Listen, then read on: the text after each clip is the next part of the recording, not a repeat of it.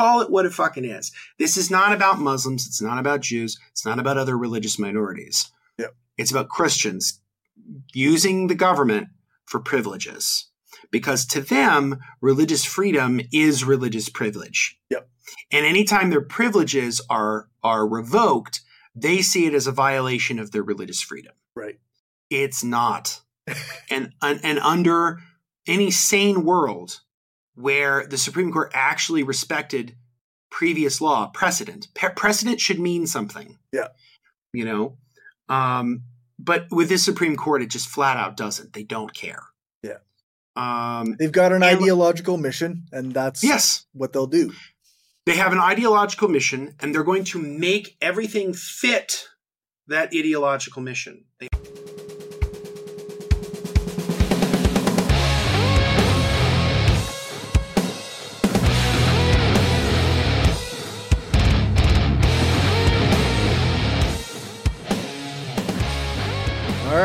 Hi, and welcome to Red Reviews, the podcast where we talk about a variety of books uh, with a Marxist and anarchist lens.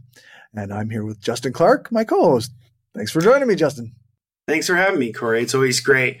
We're doing two of these this week, although people might get the edited version later down the road, but we're doing For two sure. this week because we've both been quite busy. Yeah. Um, but uh, yeah, very, very excited to be back.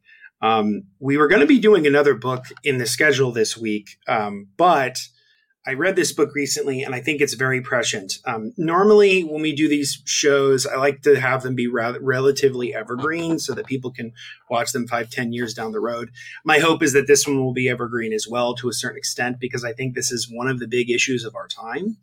Um, we're going a little bit back to our secular activism roots and talking about the the sort of separation of church and state and how it's being absolutely eroded in the United States of America Yeah. by a incredibly out of control radicalized Supreme Court. And I don't think there's any better guide to that, and especially in relation to religious freedom, than Andrew Seidel's excellent book, American Crusade Very How the. Supreme Court is Weaponizing Religious Freedom. Nice. Um, for those who don't know, Andrew Seidel has been in the secular movement for a very, very long time. He's a constitutional attorney. Um, he works for the Freedom from Religion Foundation, the FFRF, which is a wonderful organization based out of Madison, Wisconsin. Um, and uh, I used to be a member. I've considered re upping my membership, uh, but I haven't done it recently. Um, I won a scholarship through them years ago, actually writing about something that we'll be talking about tonight, one of these Cool. Supreme Court cases. Um, and they're excellent. Um, for those who are unfamiliar with FFRF, maybe you know Dan Barker, who's involved, who's been, who's in, who's been involved in FFRF for a long time, with his wife Annie Laurie Gaylor. Um, and so Andrew Seidel has worked for FFRF. He also works for Americans United for Separation of Church and State, which is another wonderful organization. Um, and he he's the previous author of a book called The Founding Myth, Mhm. um, which is an incredibly good book too. It's a book where he essentially debunks the arguments of Christian nationalists. Right. Um, and he argues that um, that you know the the idea that sort of the founding fathers were sort of founding the United States of America explicitly upon Judeo-Christian values is not true. That the concept of Judeo-Christian values in and of itself is a bit of a nebulous one. It's a, it's a term that largely came out of post World War II Yeah. um, because if we called it explicitly Christian values, uh, it starts to sound not so great because it starts sounding a little fashy. So yep. they add the Judeo part in as like to throw a bone to those who suffered the horrors To of the cover up the Holocaust, fascist. to cover up the fascists.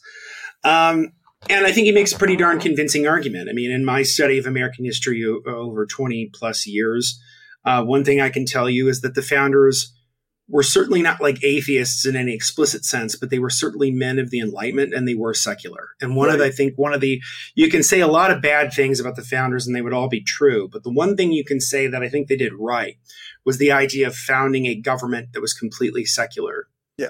There is no, the word God does not appear in the US Constitution. It also doesn't appear in the Declaration of Independence.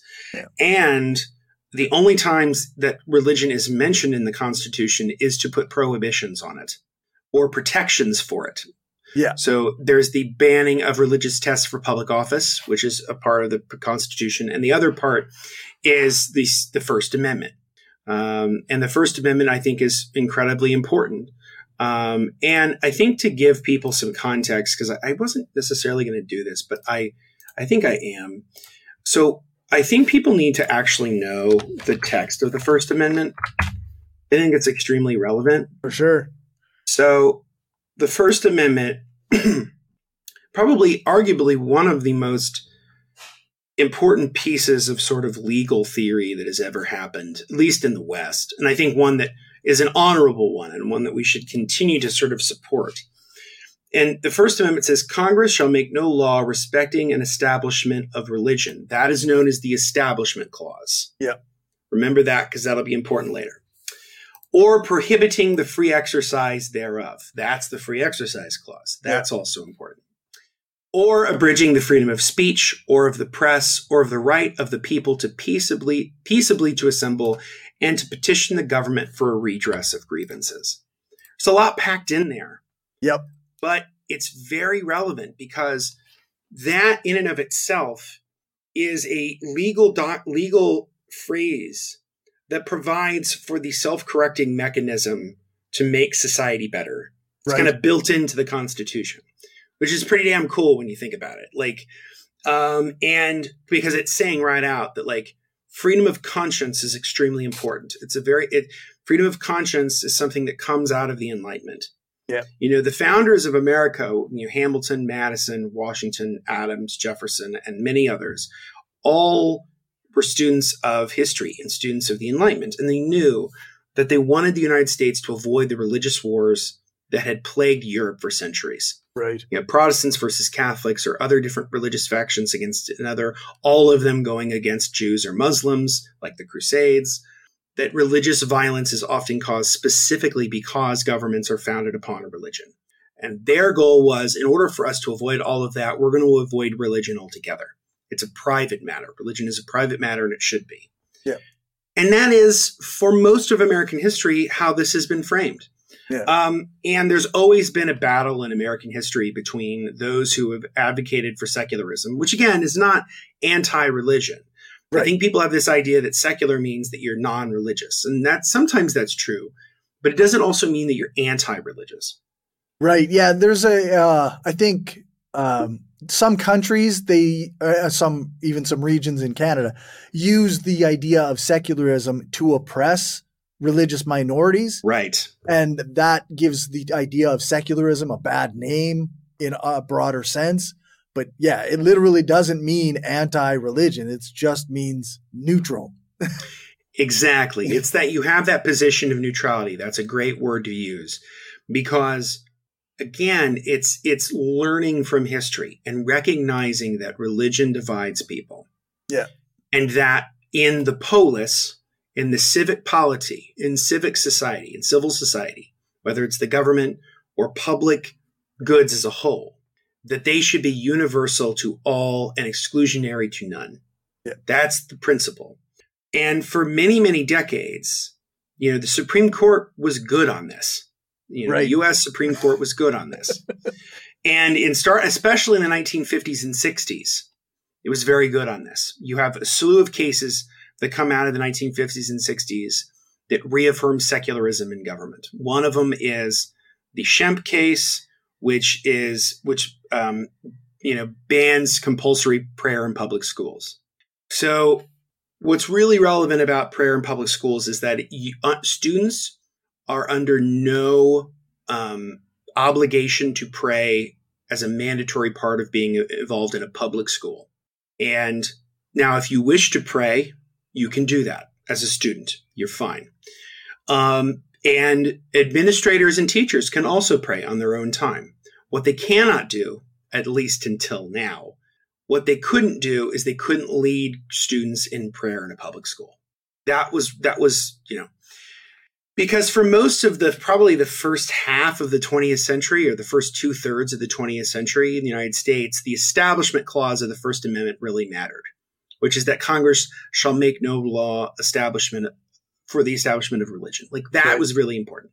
Within the last 50 years or so, the court has largely changed and they could give a fuck about the the establishment clause at all. Yeah. and they are obsessed with the free exercise clause. Yeah. Yeah. And so a lot of the cases that have come over the Supreme Court, especially over the last 10, 15 years, have been mostly about about free exercise of religion and how those can kind of play around. Uh, and how those can how the free exercise of religion can then be twisted.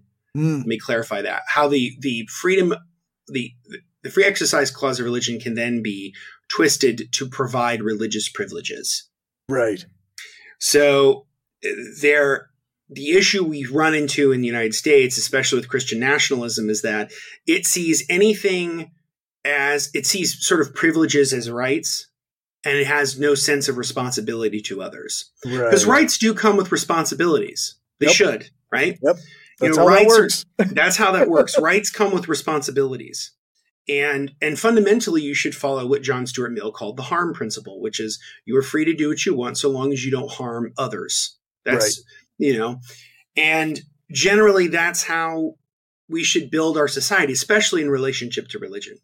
So in the beginning of the book, Seidel talks about sort of he has what he, he refers to as the three lines of the separation of church and state Okay. the three main lines, and he uses them a lot in the book to describe how the Supreme Court has um, absolutely undermined and completely undermined these three sort of core tenets of First Amendment law that has been the case basically since the founding of the country. One of them is what he broadly calls action versus belief. So in the United States of America, in, in a free secular society like ours, or you know, I'm going to put free in scare quotes here. Uh, in a secular society like ours, ideally, people are free to believe whatever they want. Yeah. They are free to believe whatever they want. They're free to say whatever they want. That's that's how that works.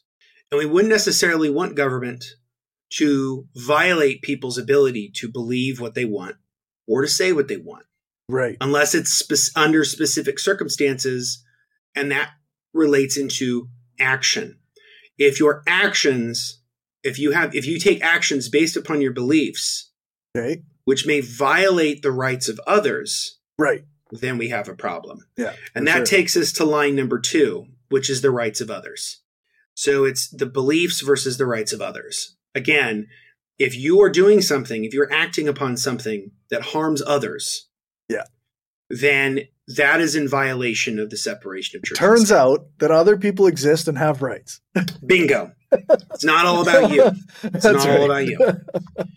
And the third line is state and church that you must maintain the wall of separation. This is the, the phrase wall of separation comes from Thomas Jefferson. It's it's something he wrote in a letter to the Danbury Baptists. I think either post I think in his post presidency or during his presidency. Okay. Basically laying out his essential view of of how sep- how church state issues should be resolved in in civil government. He basically says it should be a wall of separation. And I agree with him. I think that it's that, you know, um, that, that the wall of separation exists to protect the state, but it also exists to protect the church. Mhm. Because you can imagine a situation where a specific, because this is the thing, right? We always make the point sometimes that like there's as many forms of Christianity as there are Christians. Yep. So what if, or as many different Muslims as there is, the different Islams as there are forms of Islam as there are Muslims, you know, right.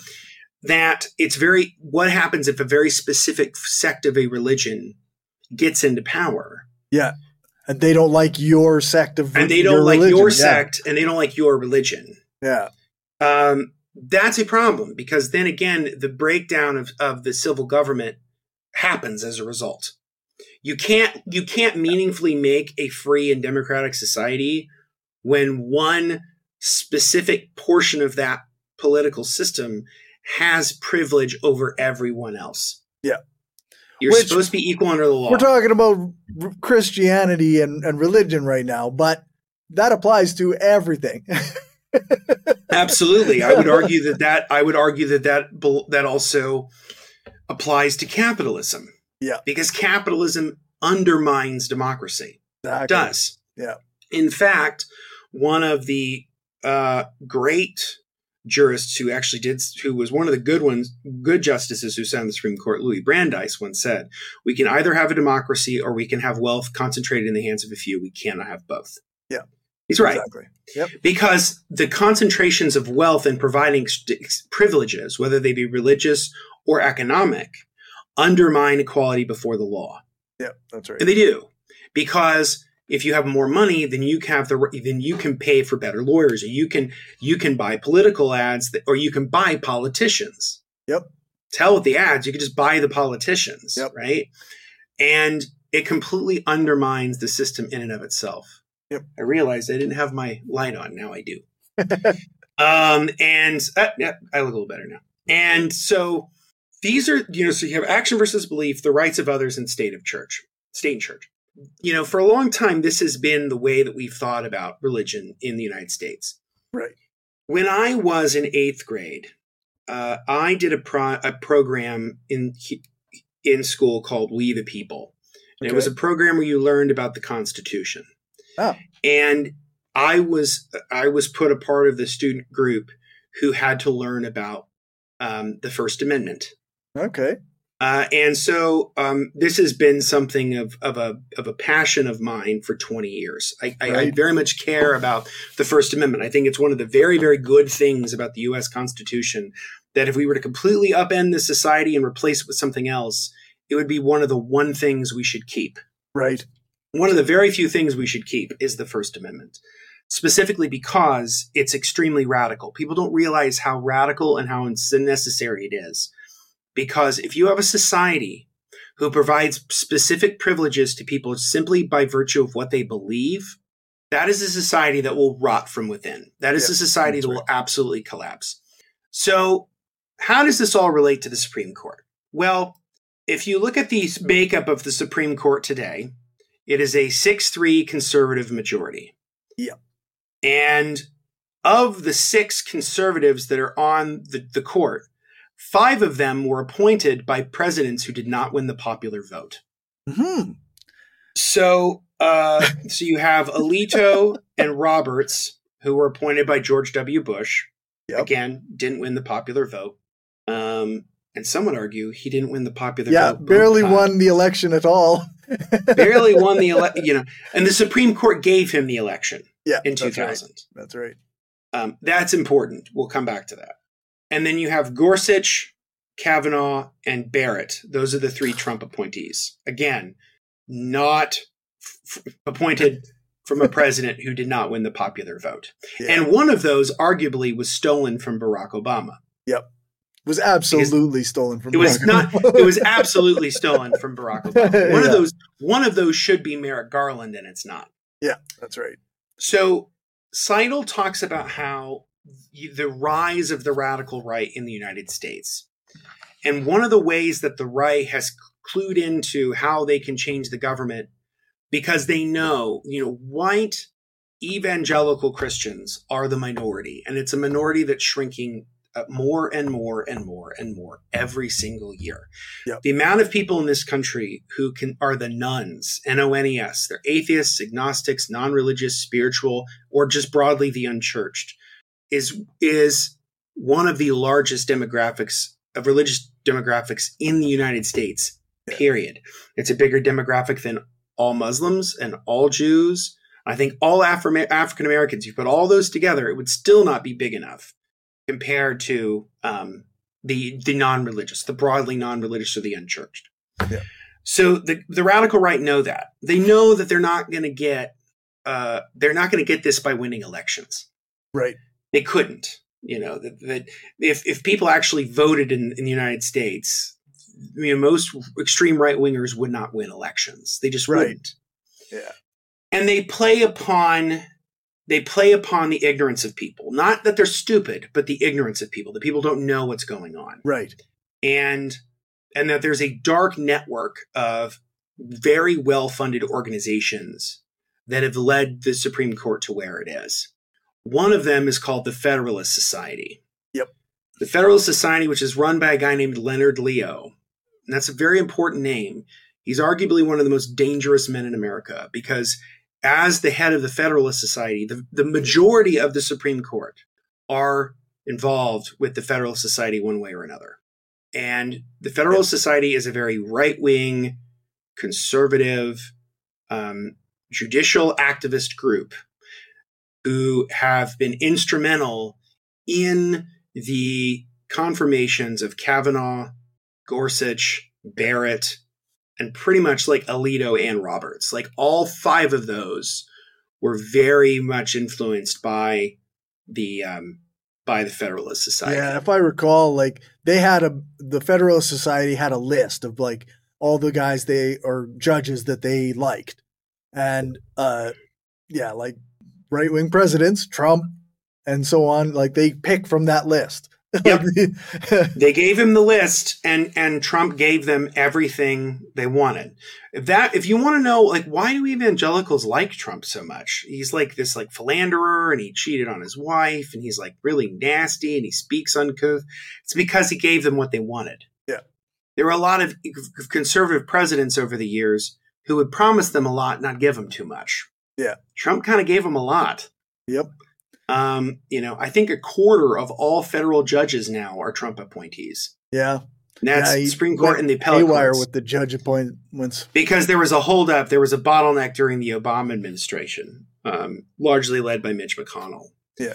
So, you know, all of these guys, you know, Alito, Gorsuch, Kavanaugh, um, and uh, Barrett, all of them, um, they're all Catholics. They all come out of, um, you know, they all come out of like Catholic institutions.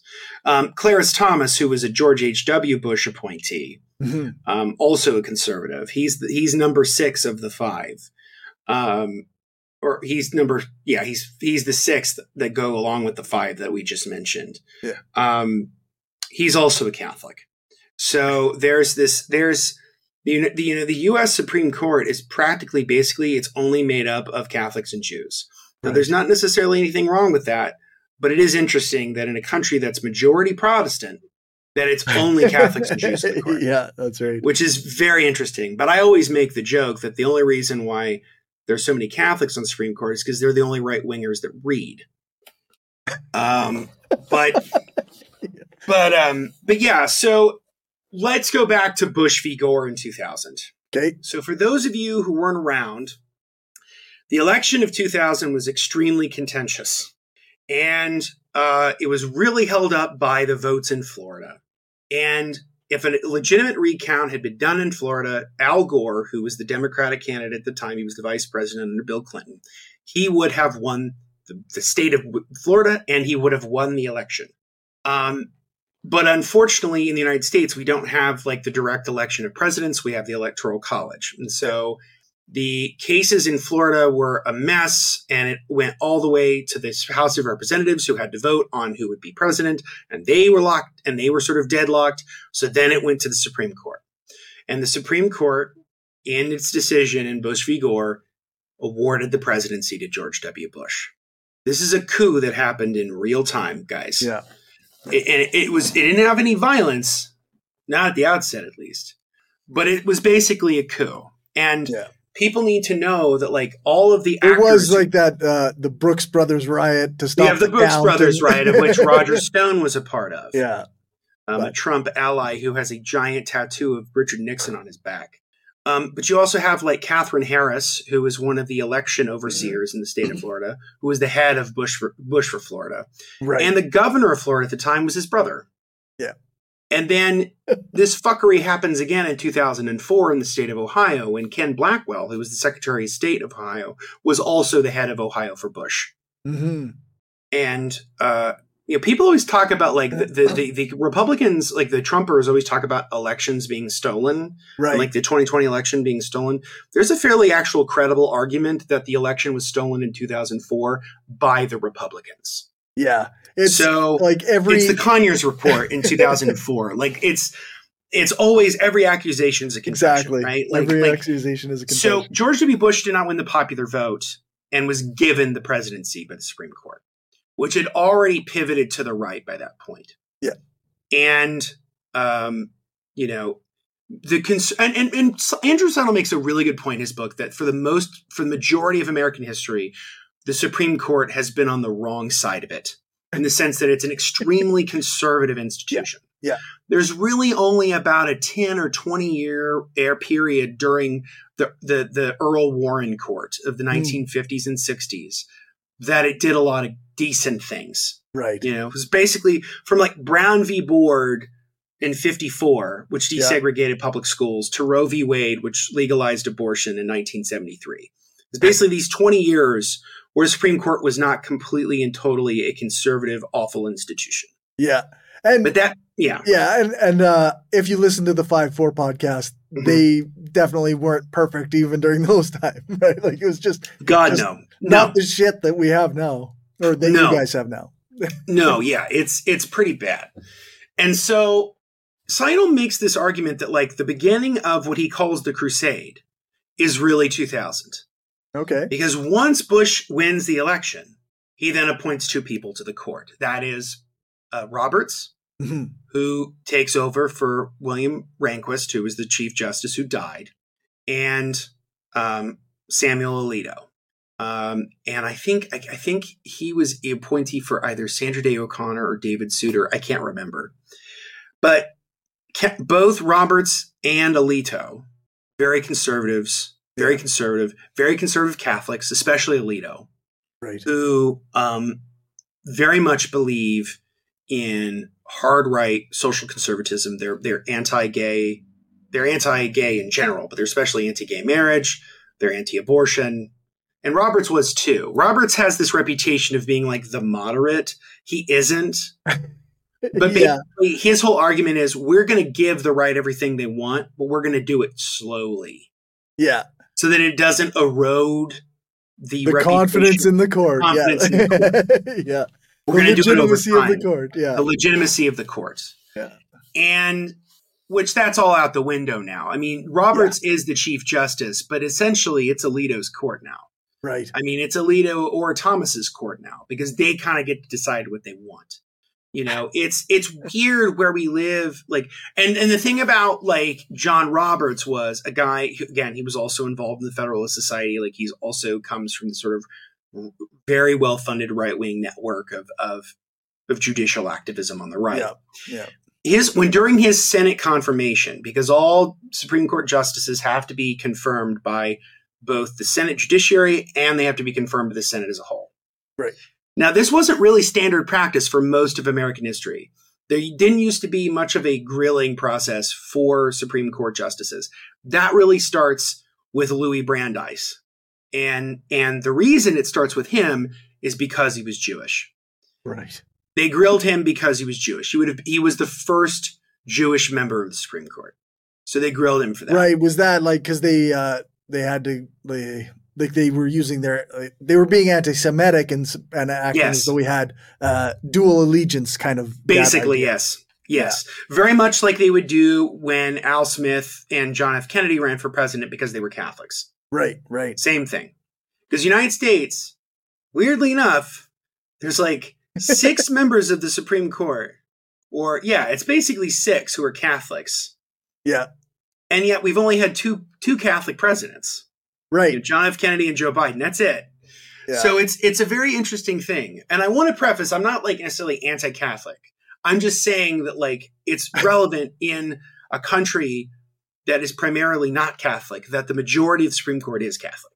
Yeah. I think that informs a lot of what the court does in For terms sure. of its social conservatism. Um, even though I think the majority of American Catholics are, in many respects, socially liberals, yes.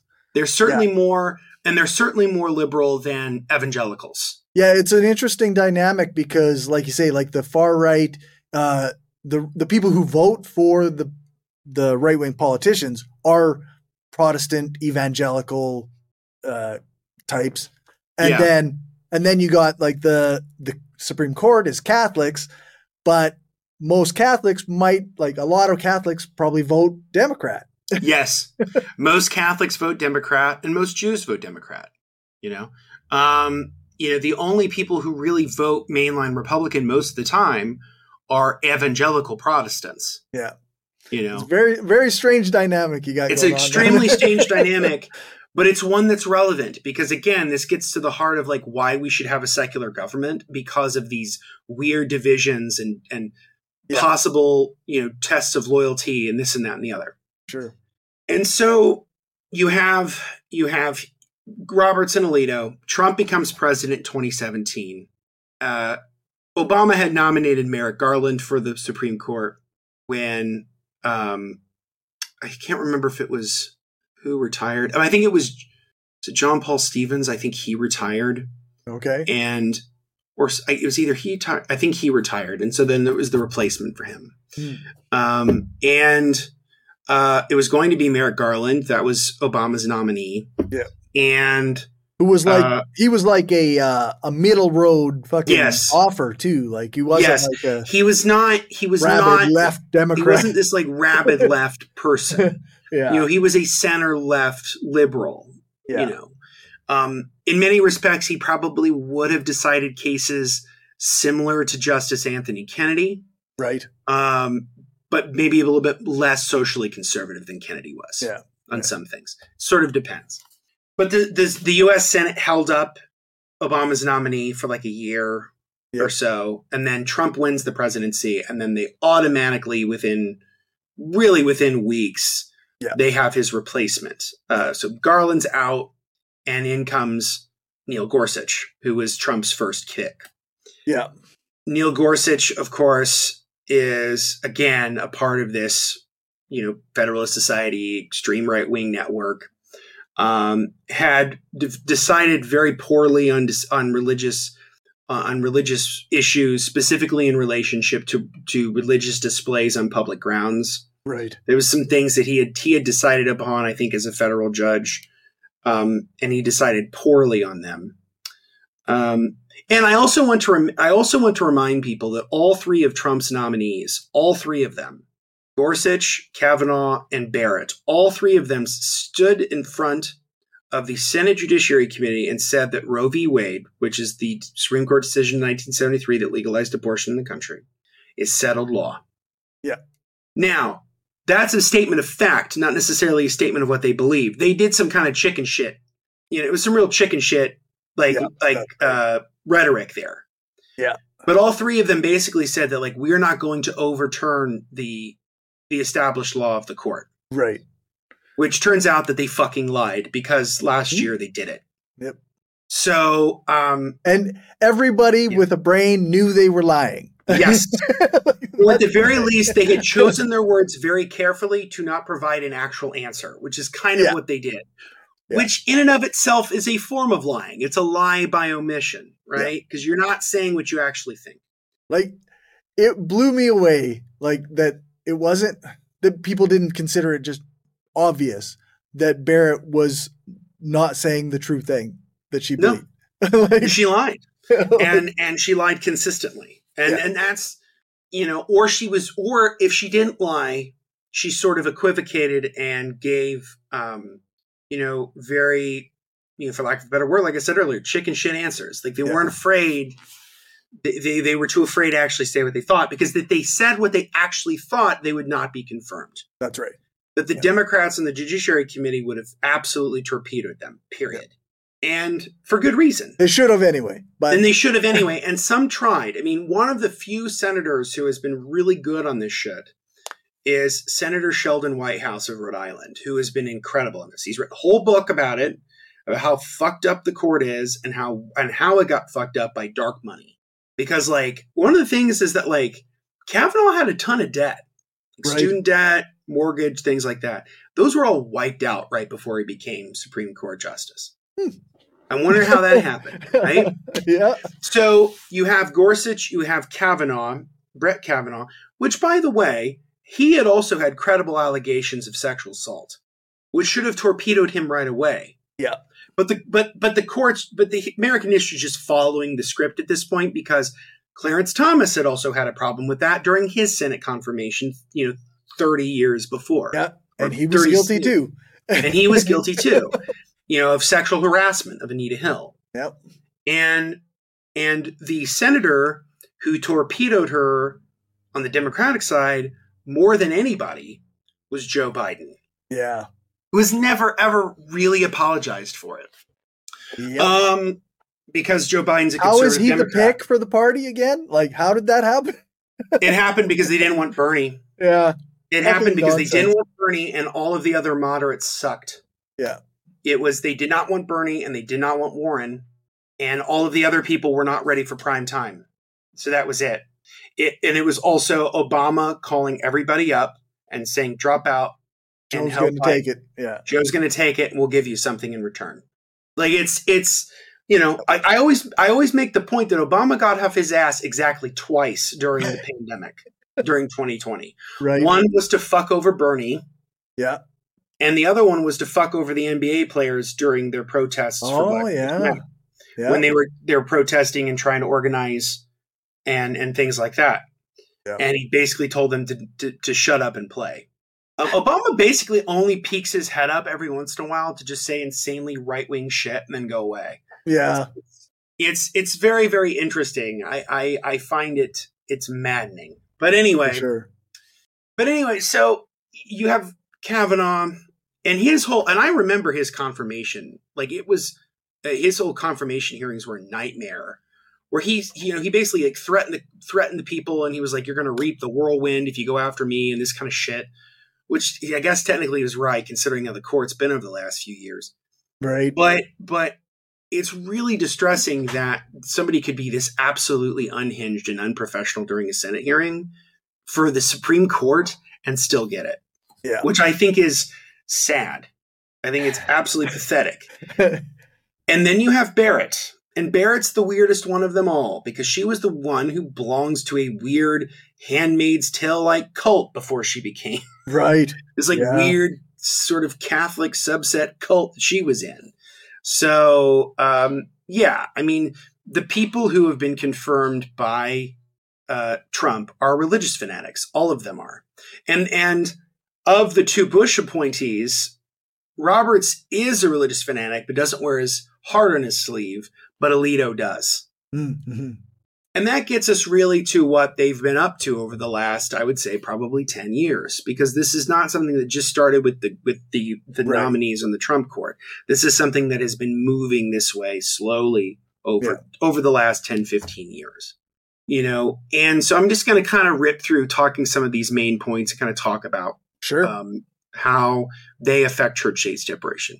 The first one is Kim Davis. If people remember Kim Davis, she was the county clerk in Kentucky who didn't want to provide marriage licenses to same sex couples. Mhm. Um, her case is very instructive because eventually, um, you know, the Supreme Court would essentially decide with her that, that you know, in terms of freedom of conscience and whatnot. Um, then you have the masterpiece masterpiece cake shop versus Colorado Civil Rights Commission. This is the gay wedding cake case. Yeah. Where a gay couple had wanted to go in and get a cake. Not a gay he- cake, just not a any gay cake. just a wedding cake. just a wedding cake. Just a wedding cake. And the cake owner told them no because they were gay. Yeah. Because it violated his his religious beliefs. And this is clearly a violation of civil rights law. So in Yep. the United States, really since the passage of the Civil Rights Act of 1964, there's been this broad consideration in legal in legal thought about what are called places of public accommodation. right. And in places of public accommodation, which are hotels, restaurants, stores, Shops of Shops. various kinds. bakeries, that you cannot discriminate against people based on their race, their color, their creed, their sexual orientation, and in some extent, gender identity. Yeah. And you cannot discriminate against them on religious basis. Like you can't tell, like if you if you ran a cake shop and um and two Muslims came in and wanted a, wed- a wedding cake for their cake, you couldn't tell them no because they were Muslims. Yeah. That's against the law generally. And for most of the for most of the case law with this specific case, it was pretty clear that like they vi- like he this guy violated the Civil Rights Act. Like it's like it's and, and not only the federal Civil Rights Act, but state civil rights laws, which often sometimes tend to be stronger. Yeah. And in the case of of Colorado, they were. And unfortunately, one of the big arguments that Supreme Court has used over the last 10 or so years to argue for sort of extreme right wing conservative Christian privilege instead of real religious freedom has been uh, what they call antipathy or antagonism towards religion. So the Colorado, so members of the Colorado Civil Rights Commission were quoted out of context in, Supre- in the Supreme Court opinion in this case.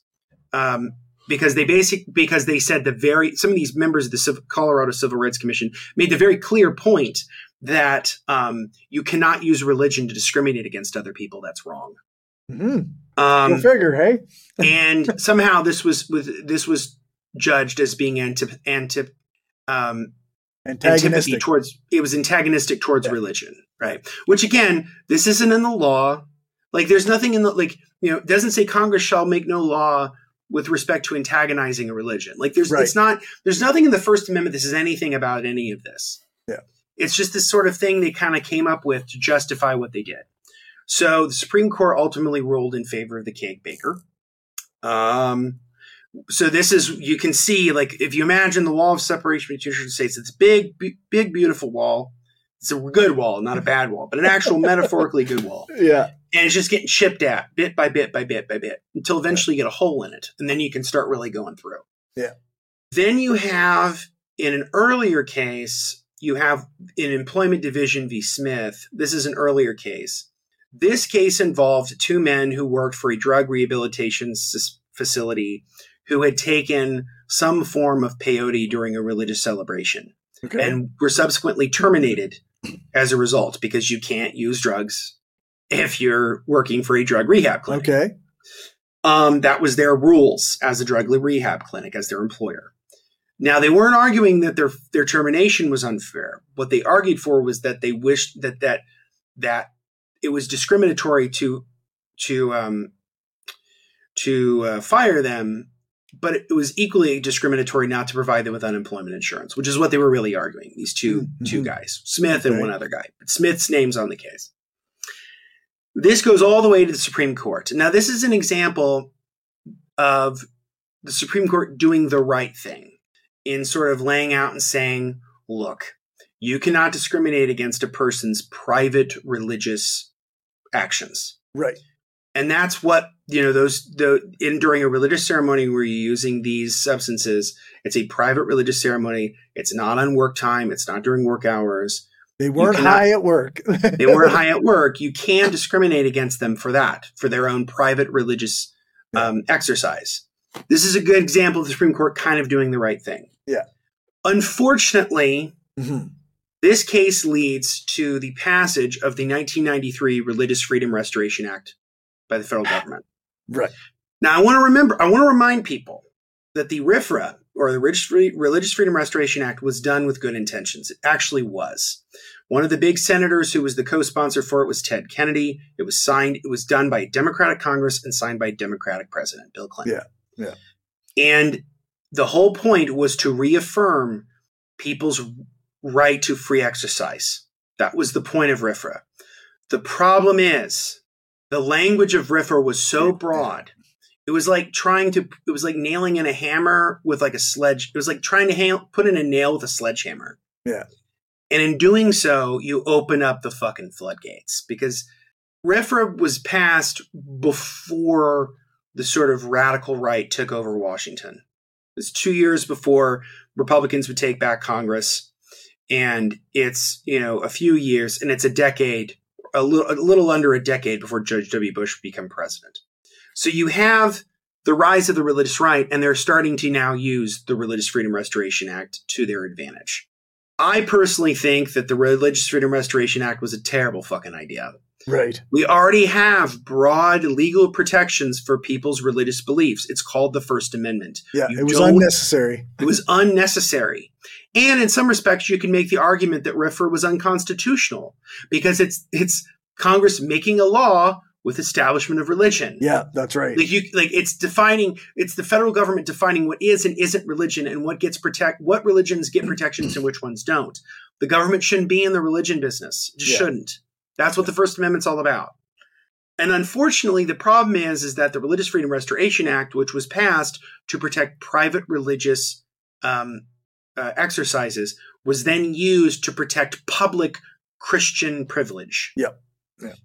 And and it's been i think disastrous ever since and states have used have passed state laws state RFRA laws like indiana had one that, that was passed about eight years ago during during mike pence's governorship that was very confer- controversial and terrible in all of the ways you can imagine so It only gets worse. Um, so now let's talk about the one that I've written about and and one that I probably know the most out of all of these cases, which is the Hobby Lobby case. Ah, Um, yeah. This is Burwell v. Hobby Lobby stores. This is the birth control case. So Hobby Lobby is a company that's run by the Greens. They're very conservative evangelical Christians, um, and the Affordable Care Act, or you know, the Patient Protection and Affordable Care Act 2010, also known as the Affordable Care Act or Obamacare, Right. provided um, in it preventative coverage for preventative services. And one of those preventative services was birth control. Yep. So under the Affordable Care Act, women could receive, or people with uteruses, um, could receive birth control for free. Yeah. They, they, for free of charge. Hobby Lobby objected to this Because citing- they love people getting pregnant without, you know, planning. Without, yeah, without planning, right? and again, they cited their religious beliefs as an example. Now, which is fucking nonsense. But Corey, I have a quick question for you. And and I think this is a fairly easy question. Does a corporation have religious beliefs? it does not. Exactly. so why do corporations exist? Corporations exist to distribute liability away from the founders. Yeah. You sometimes it can be incorporated as an as an incorporation or a limited liability corporation, like an LLC, right?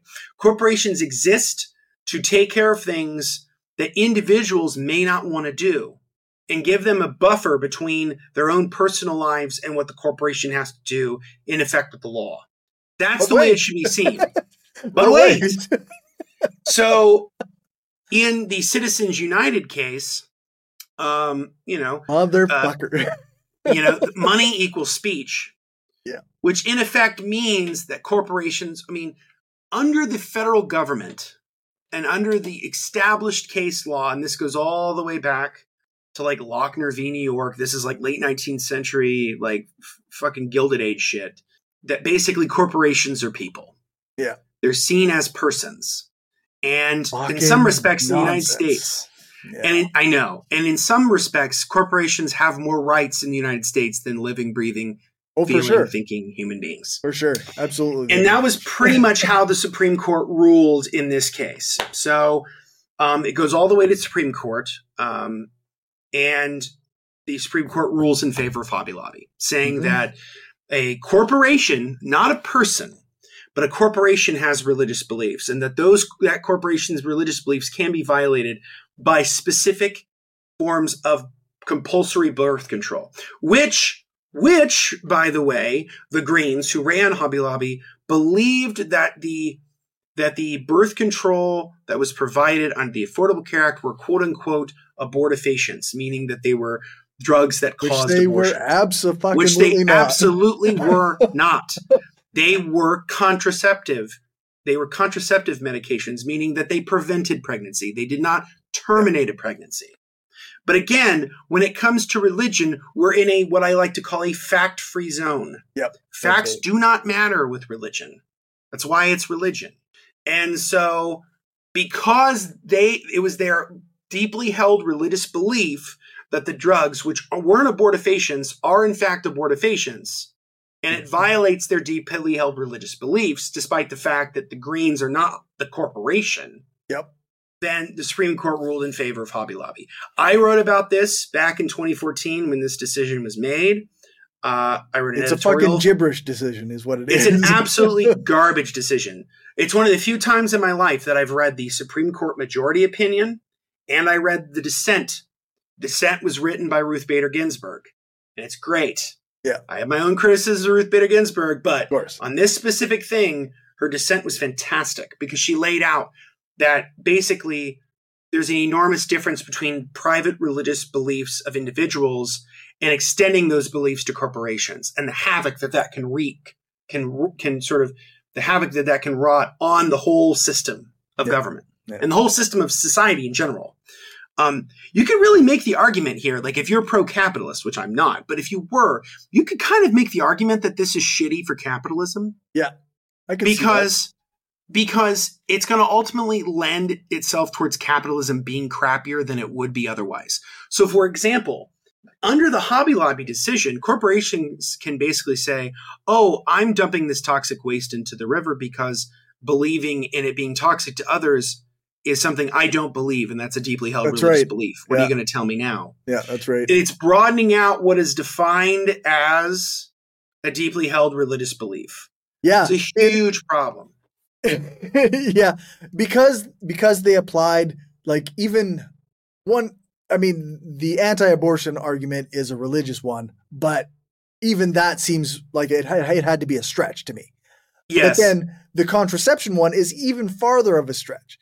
Yes, because it requires, it literally requires the law to deny reality. Yeah. Yeah. Like it, it's, it's, the facts literally do not matter. And that's the part that's like, I think that frustrates me to no end about these cases. And it's, and this is where you've seen the shift in the Supreme Court away from the Establishment Clause to the Free Exercise Clause. We are broadening out that Free Exercise Clause to basically mean any privileges that the government can provide religious people, uh, Specifically regard- Christians. specifically Christians. Because let's be real about this, right? Yeah. It's about Christians. Yeah. Like, you know, the moment that other religious minorities start following the heels of these decisions, you're going to see the same Christians who argued for these things being good, not being good for those people Yeah, that's right. because they're Muslims or they're Jews or they're Satanists or something else. Yep. It's it's really interesting how they can't see the privilege part when it benefits them, but they can see the privilege part when it benefits somebody else that they don't like. Yeah. Yeah. Um asinine. Absolutely asinine. yeah. It's like and the thing is like and I said this 10 years ago, nearly 10 years ago and I'll say it again. The Hobby Lobby case was going to open up the floodgates for awful decisions down the road. And I was right. For sure. And anybody, I mean, fucking Ray Charles could have seen that. I mean, Yep. like it's it's Yep. like it's anybody could see this. Yep. Because every time with a lot of these cases, they always say, well, it's very limited. It means this very specific thing. And that's what the, the opinion, the majority opinion said about Hobby Lobby. But was- then they But can that's bullshit. yeah. That's all bullshit. Because here's the thing, and this is the thing that's important here, and this is where I'm going to take off my like, you know, fucking schoolhouse rock hat, which I've had on for most of the evening, and put back on my fucking socialist hat and say, look, the Supreme Court is a shitty bourgeois institution that has too much fucking power. Yeah. And even under the U.S. Constitution, it was never supposed to have the power it has. Right. Right. It's usurped it outside of congressional authority, which Congress is supposed to regulate the court, not the other way around. But you can't expect much out of a bourgeois system like this. Right. Yeah. Because we're just talking about how they're eroding religious freedom. They're also eroding the the uh, environmental law. They're also envi- they're also eroding corporate law. Yeah. They're also eroding. They're they're they're going to decide on a case on whether or not the federal government can actually ta- tax wealthy people. Like it's all of this is all terrible shit. Like it's it's bad. It's bad, bad, bad, bad, bad. Oh my god. And but this is what happens because the court is political. There was this fiction, this absolute bullshit fiction that people believed for years, and it's so stupid. I can't imagine people anybody anybody would fucking believe this. That the court was an apolitical institution. yeah. That's bullshit. It never was. It's right. always a political institution. The Every decision that's made in a society like this that affects people is a political decision. No matter what you fucking imagine. Like And we have to get over this. This is what liberals have to get over. You know, there's no such so thing obs- as not a political decision. exactly like you're like liberals are so obsessed with like maintaining norms and fuck that. Like Yeah. we are living in very abnormal times. yeah. Let's not let's how how about the solutions be abnormal? Yeah. Like expanding the court, which is which is Seidel's solution. He's like the only way you're going to get the court back to some semblance of reality and sanity is by expanding the court. But that can only be done by Congress. Yeah. So Congress would have to pass a law in order to do it. I don't expect Democrats to ever do this. No. If you look at all of the ethics issues with the Supreme Court and how a good chunk of the, the justices are basically pals of billionaires, Yep. who themselves, those said billionaires, then have cases in front of the court Of course. which some of them, you know, also one of the members of the Supreme Court, Clarence Thomas, his wife was one of the architects of the January 6th insurrection. yep. Full on QAnon. She's a fucking QAnon psycho, yep. you know? Yep. And so and so there's like all of this stuff. And so there's all of these like networks. We've talked about the Federal Society. There's also the Alliance Defending Freedom and the Becket Fund and all of these different like right wing judicial activist groups that are funded by dark money. Also, Clarence Thomas's billionaire uh, buddy is a Nazi. yes.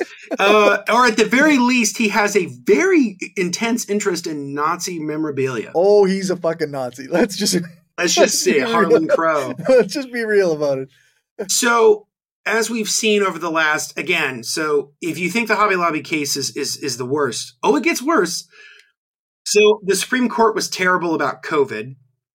Yep. Um, so there's a chapter in the book, Seidel lays out how a lot of the public health rulings in favor of keeping people socially distanced and masked up and all of this during the pandemic that was literally killing people. Yeah. The Supreme Court on its shadow docket once, uh, you know, especially once Barrett was confirmed, um, they all ruled against these local public health measures, especially ones in California. So the thing is about during the pandemic, most of the super spreader events were at churches. They just were. And they were horrible, horrible, horrible, horrible.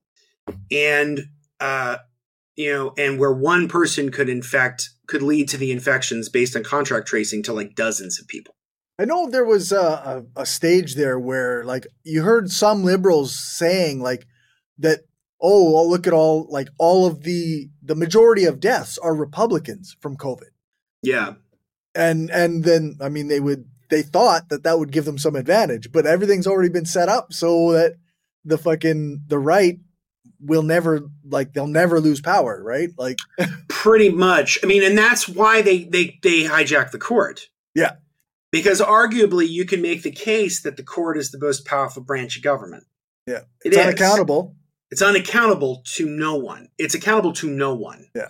Um, it's li- they're appointed for life. They either have to die or resign to leave. What the fuck is wrong with your country that you do these things? because the United States was not a, is not a democracy. I want people to understand this. This is so fucking important. The United States is not a democracy. It's not. At least, at least in Canada, we know it's a fake. We live in a fake country, so we don't have. so we don't all have countries are fake countries, right? Yeah, but it's like, but but like the United States is not a democracy. It's a Yeah. republic. We are a democratic republic. There are all of these sort of checks and balances between the public and Yeah. then with and then between the public and the government and then within different factions of the government. They were so worried about mob rule and like Yeah. losing power, but Now, some of this can be good. In the example of after the Dobbs decision that overturned Roe, there have been some states of the country that have legalized abortion permanently. right, So, like, that's federalism working towards better ends. Yeah. But for every state that does that, you have a state like mine who passed the first abortion ban in the country. Yeah. Literally within weeks of the decision, because it was already ready, right? Like because it was already ready to rock. People had been wanting to do this for years. Yeah. So let's go through a few more of these and kind of Right. talk about some of these cases, and then we'll talk about we'll talk about Dobbs. so we've got um, the American Legion versus the American Humanist Association. This is the Bladensburg Cross case. This was a cross that was on public land. Um, and for years and years and years, they were trying to figure out a solution. And ultimately, what people really wanted was for the cross to go away. That was ideally what would happen. Um, but the Supreme Court said, no, it's totally constitutional for a religious icon of a specific religion to be on a public on, on public land. right because of what uh was it like historical significance? Yes, they basically made the historical argument, which is an insult to religion. I would sure think so. Yeah, you know also it's kind of contradictory. So it's like it, part of the cor- part of the the case is based upon deeply religious views and antipathy. So what is it? Is it antipathy to religion which is why we we should keep it up? Or is it historical value? Right. because right. if it's merely historical value then it doesn't actually have religious significance. And if it doesn't really have religious significance it doesn't really have historical value now does it? It's like it's kind of this weird thing and, and and a generation before it would have been very simple take the fucking cross down Yeah. It'd been very simple Yeah. or at the very least have that land be private land that's held in private hands Yeah. it's that simple the next one is uh, Trinity Lutheran Church versus Comer. This was one that was about grants for playgrounds for Yes, religious I organizations. recall that. Yeah, This one was pretty bad too. So basically, um, from the founding of the country, from the founding of the United States, it's been very clear, and it's clear in some state constitutions, specifically New Jersey, which is the state that this case comes from. Mhm. No public dollars should go to religious institutions. Yeah. Period. Period. That's how it's supposed to be. And in fact, one of probably the best pieces of American writing from the founding generation is something from founding father James Madison. He wrote something called A Memorial and Remonstrance, where he passionately defended the ban on any money going towards churches. There, there had been a proposal to do like a five cent tax or like a 5% tax on Okay. land for churches. And he said no. And he lays out very clearly why this is bad Yeah. and how it undermines freedom of conscience and undermines public faith in institutions. Because that's the other thing too. Like if if, if institutions become like extremely right wing and like conservative Christian, people who aren't right wing conservative Christians, i.e., the majority of the fucking country, Yeah. don't like it, and it kind of undermines the institutions. Yep. People start losing tr- people start losing trust in the system. They should. Kind of under what? You know, they should lose faith in the system. then they should Yeah. for a variety of reasons, but especially for this. Yeah. So not only does this Supreme Court case go against the First Amendment, and it really goes against the guy who arguably wrote part of the First Amendment, which is James Madison. He's very clear about this. So was Jefferson. So were other founders. We're very clear about no public money for religious organizations, period. Yeah. Yeah. The argument that they used in this case was that they get these grants to keep kids safe on playgrounds. It was all about like we want to keep kids safe. religious. It's just All about keeping kids safe. yeah. So here's the thing it's religion when they need it to be, and it's something else when they don't need it to be. Yep. But either way, the Supreme Court, the, the, the right wing psychos on the court, know that this is about religion. So they're going to do it anyway. yeah, that's right. So it does. So you can make this quote unquote secular argument all you want. They get to have their cake and eat it too. They get to have their cake and eat it too, basically. Um, so that was another terrible decision. Um, there were other decisions related to vouchers. So I, I am very much anti-voucher. I'm anti-private schools in general. Um, I don't think private schools should exist. Yep. Um, if I lived, if we lived in a world that would like function that was good, we would ban private schooling. Every every school would be a public school. Yep. Um, or at the very minimum, public money shouldn't go to private institutions, specifically private religious ones. Yeah, if you're gonna have if you're gonna have them, then absolutely government money shouldn't be going into them.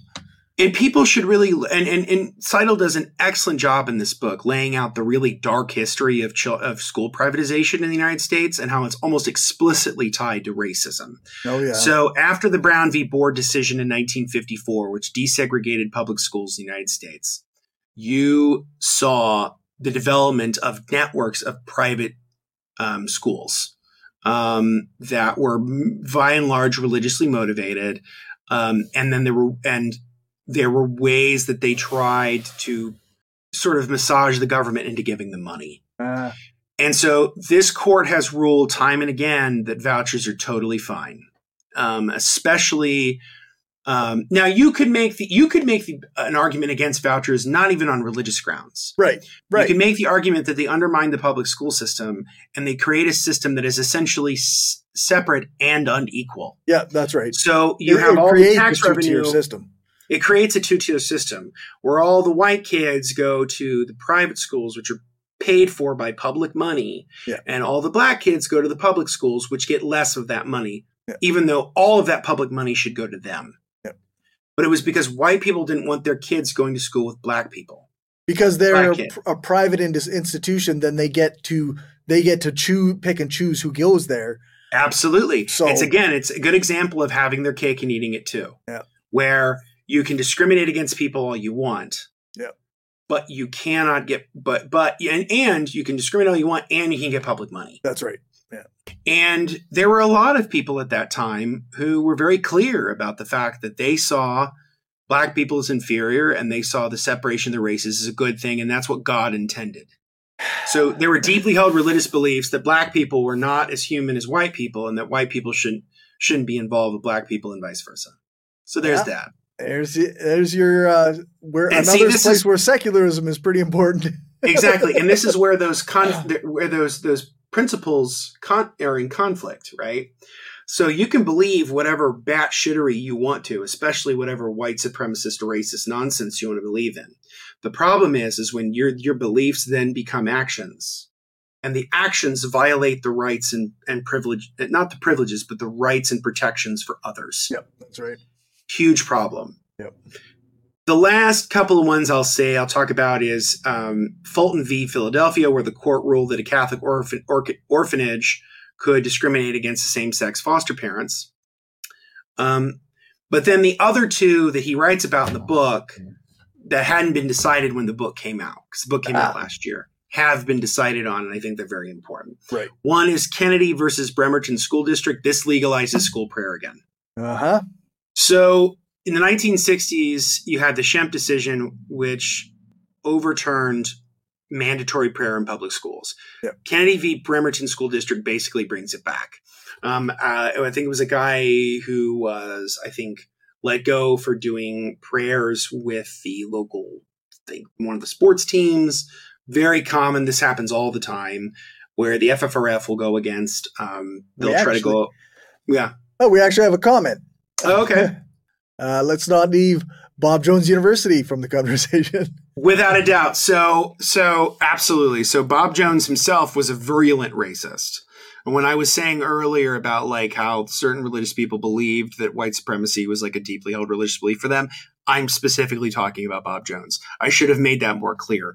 Bob Jones University is a good example of this because they were explicitly discriminatory Yeah. against black people and against black students, but yet they ex- they expected to have public money. And they try to do some like wiggle room shit for a while where they like maybe let one African American student in, but that student was part time. But it was like, see, we let a black person in. We're not completely racist, Right. even though we are. Yes, Bob Jones University is a good example of this. Um, I think in any sane world, Bob Jones University wouldn't exist. Neither would Liberty University, the one that was set up by Jerry Falwell. I mean, most of these people are morons. I mean, you're going to get a better education from Hamburger University than you would from these places. Um, so school prayer is basically back on. And then the other one, the big one, is Dobbs. The Dobbs v. Jackson Women's Health Organization. This is the one that overturned Roe. And um, and all of these other cases all lead up to Roe in a lot of ways, especially the Hobby Lobby case, especially the COVID cases. A lot of these lead up to it, where private religious beliefs are more important than the civil rights of everyone in a society. Right. So again, it's about Christian privilege because that's what it is. Let's call it what it fucking is. This is not about Muslims. It's not about Jews. It's not about other religious minorities. Yep. It's about Christians using the government for privileges because to them, religious freedom is religious privilege. Yep. And anytime their privileges are, are revoked, they see it as a violation of their religious freedom. Right. It's not. and, and and under any sane world where the Supreme Court actually respected previous law precedent, Pe- precedent should mean something. Yeah. You know, um, but with this Supreme Court, it just flat out doesn't. They don't care. Yeah. Um, They've got an ideological mission, and that's yes. what they'll do. They have an ideological mission and they're going to make everything fit that ideological mission. They Yeah. have a goal. Yep. And so what are the solutions? Well, I mean, we always talk we talk about all the time. I mean, you can, you know, overthrow this rotten fucking system and place of something better. yep. But in lieu of that, the one thing you could do, the one thing that should be done, and if Democrats actually had the political will and courage to do it, it's also popular, by the way. This is the thing that I just don't understand sometimes about Democrats. The people are on their side in a lot of shit. hmm Why don't you just do it? You know, Because their corporate donors don't like because it. Because their corporate donors don't want it. Yeah. Which goes to show you again, the United States isn't much of a democracy now, is it? Yeah. Um, never was. It's like that meme, you know, the two astronauts like with the gun. United States wasn't a, wasn't isn't a democracy. Never was. Yeah, exactly. It's not. It's not. The founders were very explicit about that. They were they were a patrician, uh, paternalistic elitists. They thought the public were fucking stupid. Yep. Hamilton refers to them as the great beast. I mean, like it's very Yeah. clear. They used a They- lot of rhetoric that sounded like power to the people type rhetoric, Mm-hmm. But but yeah, like ultimately the system they put in place is the opposite of that. Yeah, I mean, I've said this before, but the Constitution is in some respects a property document. It says a hell of a lot more about what you can and cannot own than what rights you have. Yeah. And the original draft of it said you could own people. So So yeah. um yeah. Essentially you could own people. It never, it never said explicitly you could own people, but it's sort of implicitly by counting slaves as three fifths of a person. Yeah. Yeah. Um and that's a whole debate in and of itself. But anyway, like so one thing that, that can be done is that Congress can regulate the court, which is what they should do. You know? Um in my in my opinion, Gorsuch Kavanaugh and Barrett all stood in front of the Senate Judiciary Committee and lied about Roe. They all lied. Yeah. And they either lied by omission or they lied by um, equivocation. It was basically and grandstanding. They they weren't honest. Yeah. They weren't explicitly honest. And in some grounds, that could you could be held. That, those are impeachable offenses. Like if I was in a Democrats, I would be holding impeachment proceedings on them for lying about their about Roe. I would hold impeachment proceedings on on Clarence Thomas for, for taking fucking myriad, bribes. for myriad of shit. for, yeah, conflict of interest, taking you bribes. I mean, all of these people are corrupt as sin. Yeah. And, you know, but all you're ever going to get out of the Democrats is a very strongly worded letter. All you're really going to get yeah. out of Senate Judiciary Chair- Chairman Dick Durbin. That's about all you're going to get. we got. Uh, I don't uh, like what you're doing. That's right. Uh, some random geek says, again, America was never a democracy, but good luck trying to convince liberals of that. I know I have tried. it's crazy to me. It's crazy to me. I mean, it's because, and they even say it. I mean, that's the thing. They even say it. It's, it's because they were studying history and they knew, you know, the, the only democracy that had ever really been tried was Athenian democracy that they yeah. knew of in the political West. We're not right. talking about like indigenous cultures, that, right? You know, but like, but in the West, you had the Athenian democracy, which had its own set of problems. But again, even Athenian democracy wasn't truly democratic because that's that system also had slaves. Yeah, and there was uh like yeah, I mean not and, to get too much into it. yes, and then like the Roman Republic also property owners and citizens, yes. right? Like it was citizens, yeah there were people who were considered a, a, part or not a part of the polis. Yeah. And so, yeah. But the way that you get, the way you can change some of this is to expand the court. Yep. So one of the arguments that I've heard has been um, that in the United States there are 13 federal circuits within the federal circuit court system. Okay. As a result, there should be 13 on the court, one for each circuit. Sure. So you would add four, and those four ideally should all be people who are ostensibly left liberals, people who would balance the court. Right. So that you'd have like six or seven on the right and, and six, six, or seven, seven on the left. And it would sort of balance out the court. Yeah. Ideally, that's what you do. America would still suck, but. America would still suck. and it would still be shit on like corporate law. Yeah. But it would be better, yeah. especially on free speech issues and separation church and state issues, it would yeah. be it would be much better on that stuff. Um, and potentially some like some civil rights stuff. And some civil rights stuff that they would be better on it, right? Yeah. Like voting rights or gerrymandering or money in politics, they might be better on it. Yeah.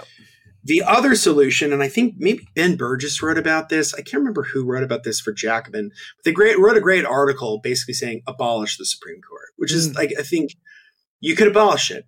I mean, you could kill the Supreme Court. One of the ways that you could kill the Supreme Court is by constitutional amendment that kills the Supreme Court and as all cases go through the federal judiciary. The federal circuit system, once it gets up to the highest appellate court, that's it. You don't go any higher than that. Yeah. Because there's something to be said about why is it that we should have nine unelected people, five of whom were chosen by people who also weren't elected by the people, to making decisions for 300 million plus Americans. It's absurd. Yep. It's absurd. And and yes, the Constitution is not great, but one of the things about it was initially the this the the most powerful branch was supposed to be Congress. It was mm. supposed to be the legislative branch. It wasn't supposed to be the president, wasn't supposed to be the courts, but they took over more authority over time. Some of that was for good reasons, some of that was for bad reasons, but they did it. Yeah. And the Congress should reassert its role in regulating the court. They should stop seeing it as, oh, we're messing up the tradition. We're messing up like the system and we're we're we're we're upending norms. Like I said earlier, we're in very abnormal times. The court has been hijacked by an extreme right-wing conservative by conservative right-wing Christian fanatics. It's been absolutely hijacked. It's completely and utterly illegitimate. It's it's been delegitimized in the eyes of the public. Most people hold the Supreme Court, pun intended, in contempt. Yeah. I do. Yeah. It's it's bullshit. And you know, and yes, it's good that Biden got his nominee uh, appointed, you know, and confirmed, yep. Ketanji Brown Jackson. Yep. That's good. But at the end of the day, it's still not great because, you know, of the nine, like I said, of the nine, five were chosen by people doing the popular vote. Yeah. Yeah, like so, you're looking at like a band-aid over a fucking flood, right? like it's it's it's one Supreme Court ju- justice is is not going to do the trick. And and I'm going to be cynical here for a minute. I'm going to tell you why Democrats aren't going to do anything about it. Democrats aren't going to do anything about it because it's good for them electorally. Mm. It's good for them for fundraising. It's good for them to win elections. But they're not going to really do anything about it. I mean, think about how they used Roe for years. There were many instances in American history over the last 40, 50 years where Democrats had control of the federal government. that could have passed a federal abortion law. Yep. Because one of the things that Alito did say in his majority opinion on Dobbs, which overturned Roe, and he's right, which is that Roe was always on flimsy legal ground. It always was. It was never. It was never solid because it, it was, was, never. It was a quick, yeah, yeah. It was always a uh, like Roe was about privacy, right? Like so. Then yes, it was a it was a roundabout way to get there. Yes, it was an extension of the case Griswold v. Connecticut, which was another. That was the privacy case and and they've already i mean if you listen to them they're very clear about what they want to go after next this is part of the reason why last year democrats passed the equality act mm-hmm. which legalized federally on the congress through congress marriage equality same-sex yeah. marriage and interracial marriage because they knew the court would go after both of those next yep that's right so that's what i keep trying to tell people is all the arguments you often hear from religious people about gay, gay folk or the LGBTQ community in large. Just replace gay or transgender with black. Yep. Yep. And that was the argument a generation, three or four generations ago. It's basically they want to create a separate but unequal system. Yep. And they will do it if no one checks them. But the Democrats won't because then that would require the Democrats to actually do something and they're too fucking busy giving money to Ukraine and, and Israel to do that. Yeah, that's right. So it's you know they're too busy, you know, because you know God forbid we should send countries we really don't have a fucking stake in. To be honest. Yep. Yep. Not really. Not. I mean, what are we doing over there? And and so it's it's it's not going to happen because again that would require Democrats to have to give up a, a fundraising tactic, a way to win elections. But they can't win on the economic stuff because they know they'll lose. That's why Republicans don't run an economic shit either. Yeah. If if Republicans ran on what they really believed, which is we're gonna we're gonna destroy the social safety net, we're gonna give huge tax breaks to about twelve fucking billionaires, which they do they every actually, time they get elected. which is what they do every time they're they get they, yeah, it's what they do every time they're elected. But nobody fucking cares. Yeah. Because culture both war. parties are culture war shit and that's and this and that's what this stuff is is this opens up the floodgates it's some of this is culture war stuff yep that is serious because it's going to lead to wow. much stuff later on yeah that's right if it hasn't I, already i would i would say yeah like i think the culture war stuff is all serious because it is an attack yes. on individual groups but that's literally like they're cynically using it to absolutely in their pure free market capitalist nonsense so that yep. their buddies can make more more billions Yes, the, the neoliberal zombie will not will not die. And so, like I said, like it's a very simple solution to the crisis, which is you you reform the court. You have to reform the court. And I think one of the ways you do that is again, you could abolish it, let the federal appellate system take care of everything. Yeah. Um, but you could also do term limits. Mm-hmm. You could do something that was Bernie's idea, which is kind of an interesting one, which is rotations. Oh yeah. So like you're on the Supreme Court for like ten years, and then You're get off the court and you go back to like a fel- appellate court for another 10 years and you come back like like rotating judges around which is i could see the possibility of that but i could also see that being a little chaotic Yeah, it seems complicated, but and i can also see how the right wing judicial activists and their dark money could then game that system to their advantage. well, advantage. it's like you said, like uh, Trump appointed like hundreds of judges, right? Yes, Like- literally hundreds. so um, you know, there were more judges a- a- appointed and confirmed during Trump's four years than all of Obama's eight. yeah, so if you just if you're rolling yeah. them in and out like of the Supreme Court, like you're still getting the Yeah. same ideological. You're still getting, the, yeah, it's you're getting the still, yeah, it's it's you're not changing it that much. Yeah. So, you know, if I were a liberal, and I'm not, but if I were a liberal, what I would do is you would build institutions of what John Kenneth Galbraith called countervailing power. You have to create institutions to fight back against this right wing onslaught. But it just seems to me like there aren't very many people talking about it. yeah, There was a lot of people fucking talking about it with the Dobbs decision, but then that kind of died down and the news cycle was kind of taken over by something else right. but yeah i mean i think it's it's the ability to regulate our environment to fight against climate change that could you know they've already gutted a lot of the epa this awful court Yep. clean air and water acts you could regulate taxes they're going to fuck us over on that one you know it's you know every once in a while this awful court will be slightly decent on something and the only reason that happens is because Roberts lets it happen so that he can maintain his legitimacy of the court. But spoiler alert, the court doesn't have any legitimacy anymore. Not for most people. yeah, Justin, if you're a liberal, you'd you would have said it's too hard to change the system, so we won't even try. As one liberal said about the Electoral College. That's from Sam And Geek. Yeah, and, yeah, and I mean that's such a stupid argument too. I agree with you. I mean, I think it's silliness because, you know, I mean these are also the same people that be like, well, I know Plessy v. Ferguson wasn't great, but I know it's separate but equal. But at least they're still equal, right? Like it's gotta so we shouldn't really change anything because at least it's equal in theory. you gotta change the Like system from yeah. inside. You gotta, yeah, you got to do it from within. so I, I really feel like you know this is if we were to throw the Constitution out and start over, this is the one thing that we would change, which is that the Supreme Court would be made up of like I don't know, uh, you could do like thirteen for the thirteen circuits, Sure. you do fifteen. Um, that you could do term limits. Yep.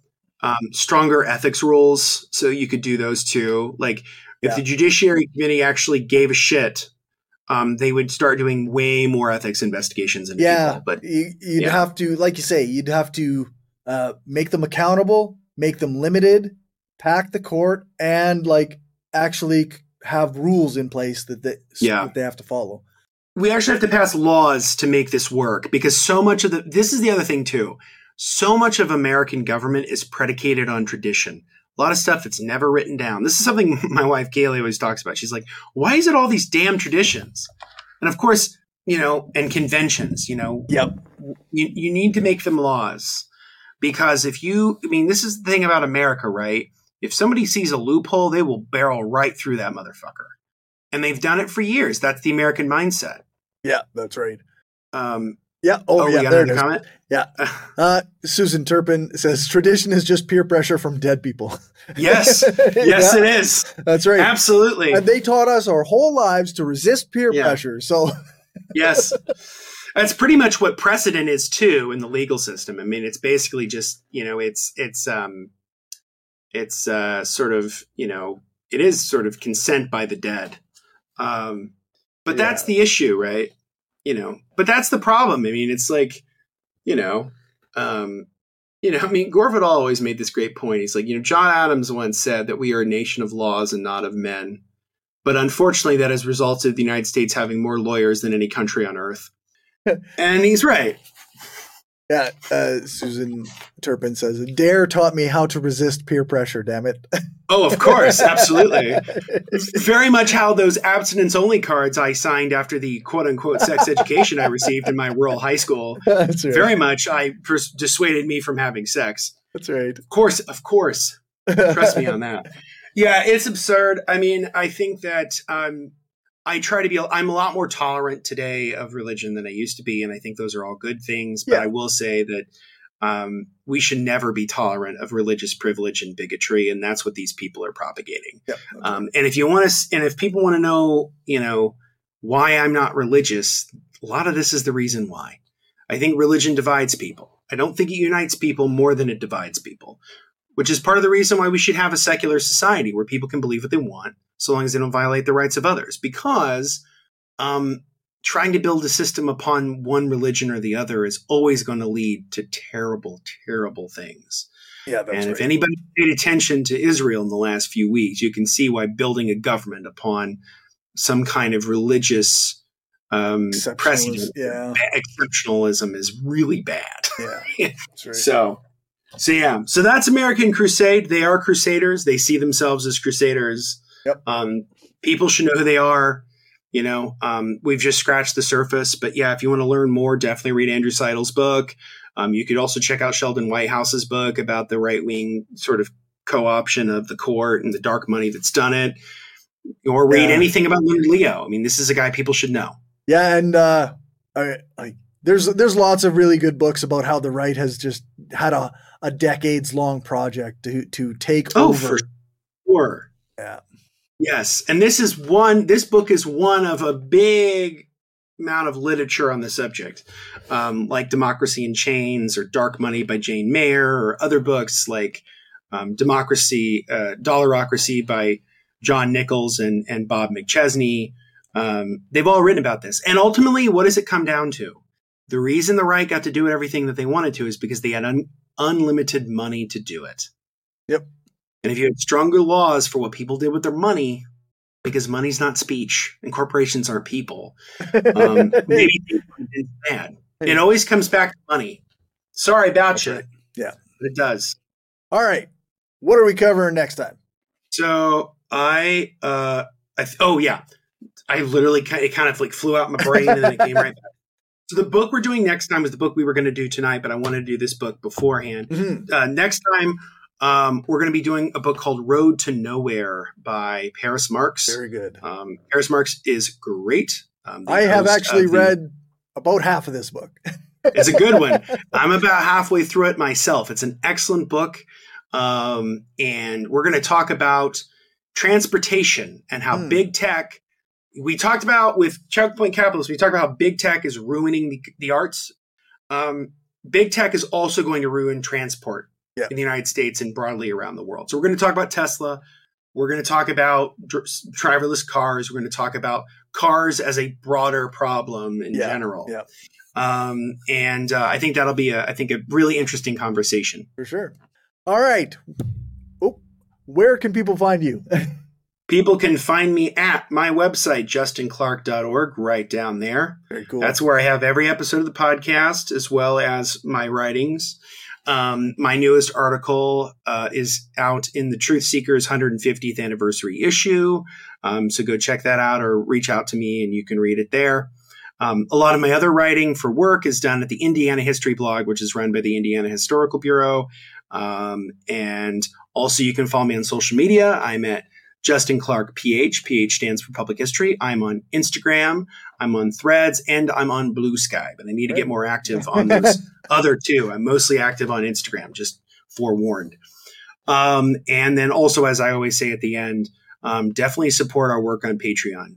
Cory works really hard on these and and provides a really interesting forum for people to come together and talk about some really interesting things. So I definitely support the skeptical leftist on Patreon. I was just complaining before the show that uh, I've been spending my whole day looking on AI image creators to try and create the next thumbnail and how stupid these fucking things are. yeah, they're not they're not they're not as artificial as you think. They're not as intelligent as you think. That's right. It's kind of nonsense. I don't think artists have much to worry about at this point. Oh, absolutely not. Absolutely not. Yeah. But yeah, so uh, yeah, and if you like what we're doing here, make sure to check out the back catalog. And uh, if you like interviews with people, check out the most recent interview with Margaret Killjoy I just released. So Yeah, that's going to be an interesting one. I'm going to check out for sure. And also, you know, I'm going to do the other thing. You know, smash that like button. that's right. You know, put a comment, subscribe to the channel. On YouTube. Subscribe wherever you get your podcasts. Yep. Um, and uh, follow us. I think on Facebook. You, I think you post stuff on Facebook. Yep. I've I'm on all the social medias at Skeptical Leftist. So okay, cool. And I'm on all the social medias at Justin Clark PH. So um, and uh, yeah, so um, definitely do that um, because that helps the algorithm. And then hopefully, you know, my goal is for one of these bad boys to like really go viral. that would be cool. That would be really, really good. Yeah. Um, Smash that like button. better, better smash that like button, bro. All right. It's like that YouTube speak, but you know how it goes. yeah, that's right. Thanks everybody for watching the live stream, and thank you, Justin, again for joining me. And uh, Oh, thank you so much, and thank you for those who watched and, and provided some great comments and questions. I'll see you again next time. All right, that's all, folks. Thanks for watching or listening. Uh, remember to share this show with your friends and on the social media site that you use the most. Thank you to everyone who supports this show on Patreon. I really appreciate it, and it helps me keep the internet and power on. Thanks to my top patrons Some Random Geek, Damian Marie at Hope, Justin Clark, Christopher Taylor, Dan F. Smith, and Lisa Glass.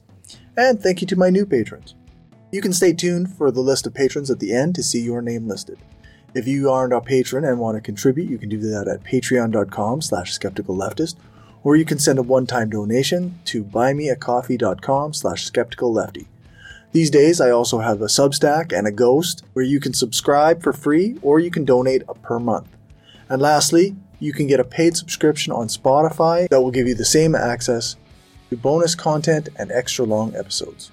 If you can't contribute financially, then a like on YouTube or a five star rating and a review on Apple Podcasts or one of the podcast review sites like Podchaser would be great. If you want to find more from me, then make sure to check out the show notes for links to all my stuff or check out my website, skepticalleftist.com. That's where you can find all of my social media spaces and communities, as well as the other shows that I do. You can also email me at mindofaskepticalleftist at gmail.com. Thanks so much for listening or watching. Make sure to leave a comment on the video or on my website. Join your local org, print off some posters or pamphlets, and spread the propaganda. Also, make sure to stick around for a clip from this episode's post show chat between me and Justin.